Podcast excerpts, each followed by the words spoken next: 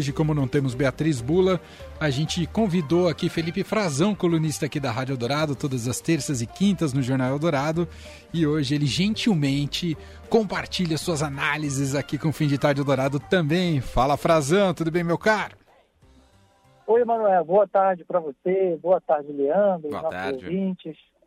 Tudo certo? Aqui em Brasília está agitado, viu? Sim, põe agitação nisso. Não foi um feriado tranquilo, este do, de Tiradentes, por conta do ato do presidente Jair Bolsonaro em conceder um indulto graça a Daniel Silveira e muitas repercussões ainda em relação a isso, né? A ideia de que há uma nova crise estabelecida entre o executivo e o judiciário, uma nova crise, não só uma crise, uma guerra aberta entre o presidente e ministros ali do Supremo e, e, saber qual é que vai ser o destino agora desse caso. Se o Supremo tende a reagir logo ou não, vai segurar a onda.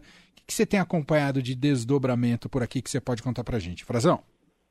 Olha, Manuel, certamente o Supremo vai ter que reagir porque vai reagir provocado. Né? Até agora a gente não viu, é, e, ao que eu tenho de informação, as informações não contam de que não haverá um tipo de reação uh, em público como uma resposta, uma nota do tipo. Os ministros reclamam, não gostaram, né, ficaram é, com a reação do presidente Bolsonaro, com a medida que ele tomou, né, inédito indulto individual a um aliado político, claramente uma blindagem, mas eles serão provocados, é claro, já foram provocados, inclusive, por partidos é, de oposição que têm legitimidade para levar a questão para o Supremo para que isso seja analisado. Mas não é só no Supremo, né? É bom lembrar que tem no Congresso uma reação também, e aí uma reação do lado da base de apoio do presidente Emanuel Leandro. Ah, três frentes parlamentares que formam três pilares de apoio ao presidente Jair Bolsonaro desde a sua eleição. Ah, estou falando da frente da parlamentar evangélica, da frente parlamentar da agropecuária e também que é a Frente Parlamentar da Segurança Pública, as bancadas do boi, da bala e da Bíblia.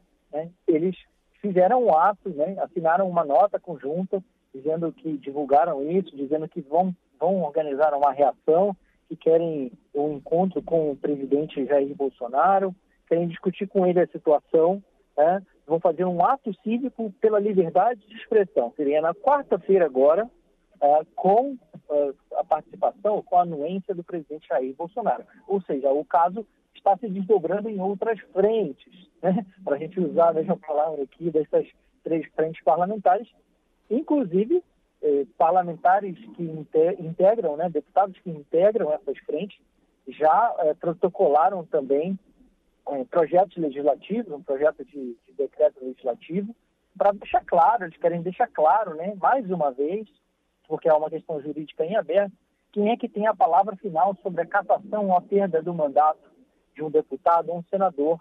Então, querem assegurar, também no regimento interno da Câmara dos Deputados, nesse caso, que cabe a votação em plenário decidir o futuro desse parlamentar.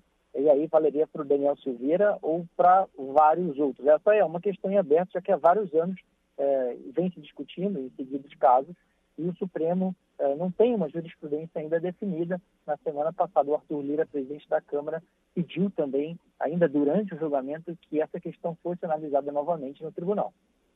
Ô Frazão, o quanto esse novo episódio é, é, um, é um, teste para o Bolsonaro em relação a como ele vai se comportar nas eleições em relação ao, ao Supremo e, e, e, o quanto promete criar um clima de, uh, de confusão efetivamente ao longo do processo eleitoral?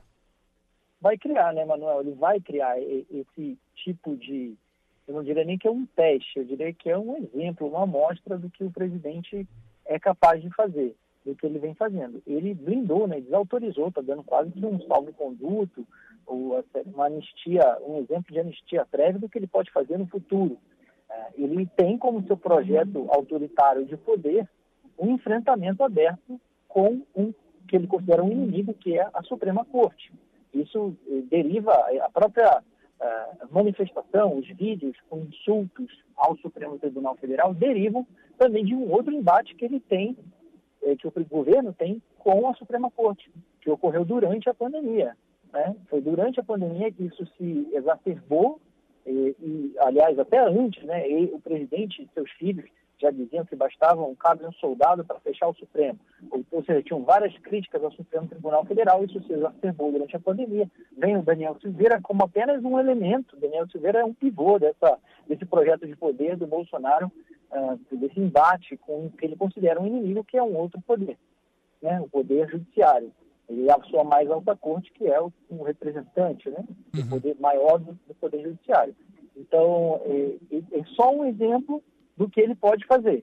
E aí ele dá uma demonstração clara, evidente, de que é, se alguém for alcançado, no caso aliado dele, ele vai anular, vai perdoar, né? vai anular praticamente a atuação dessa mesma corte.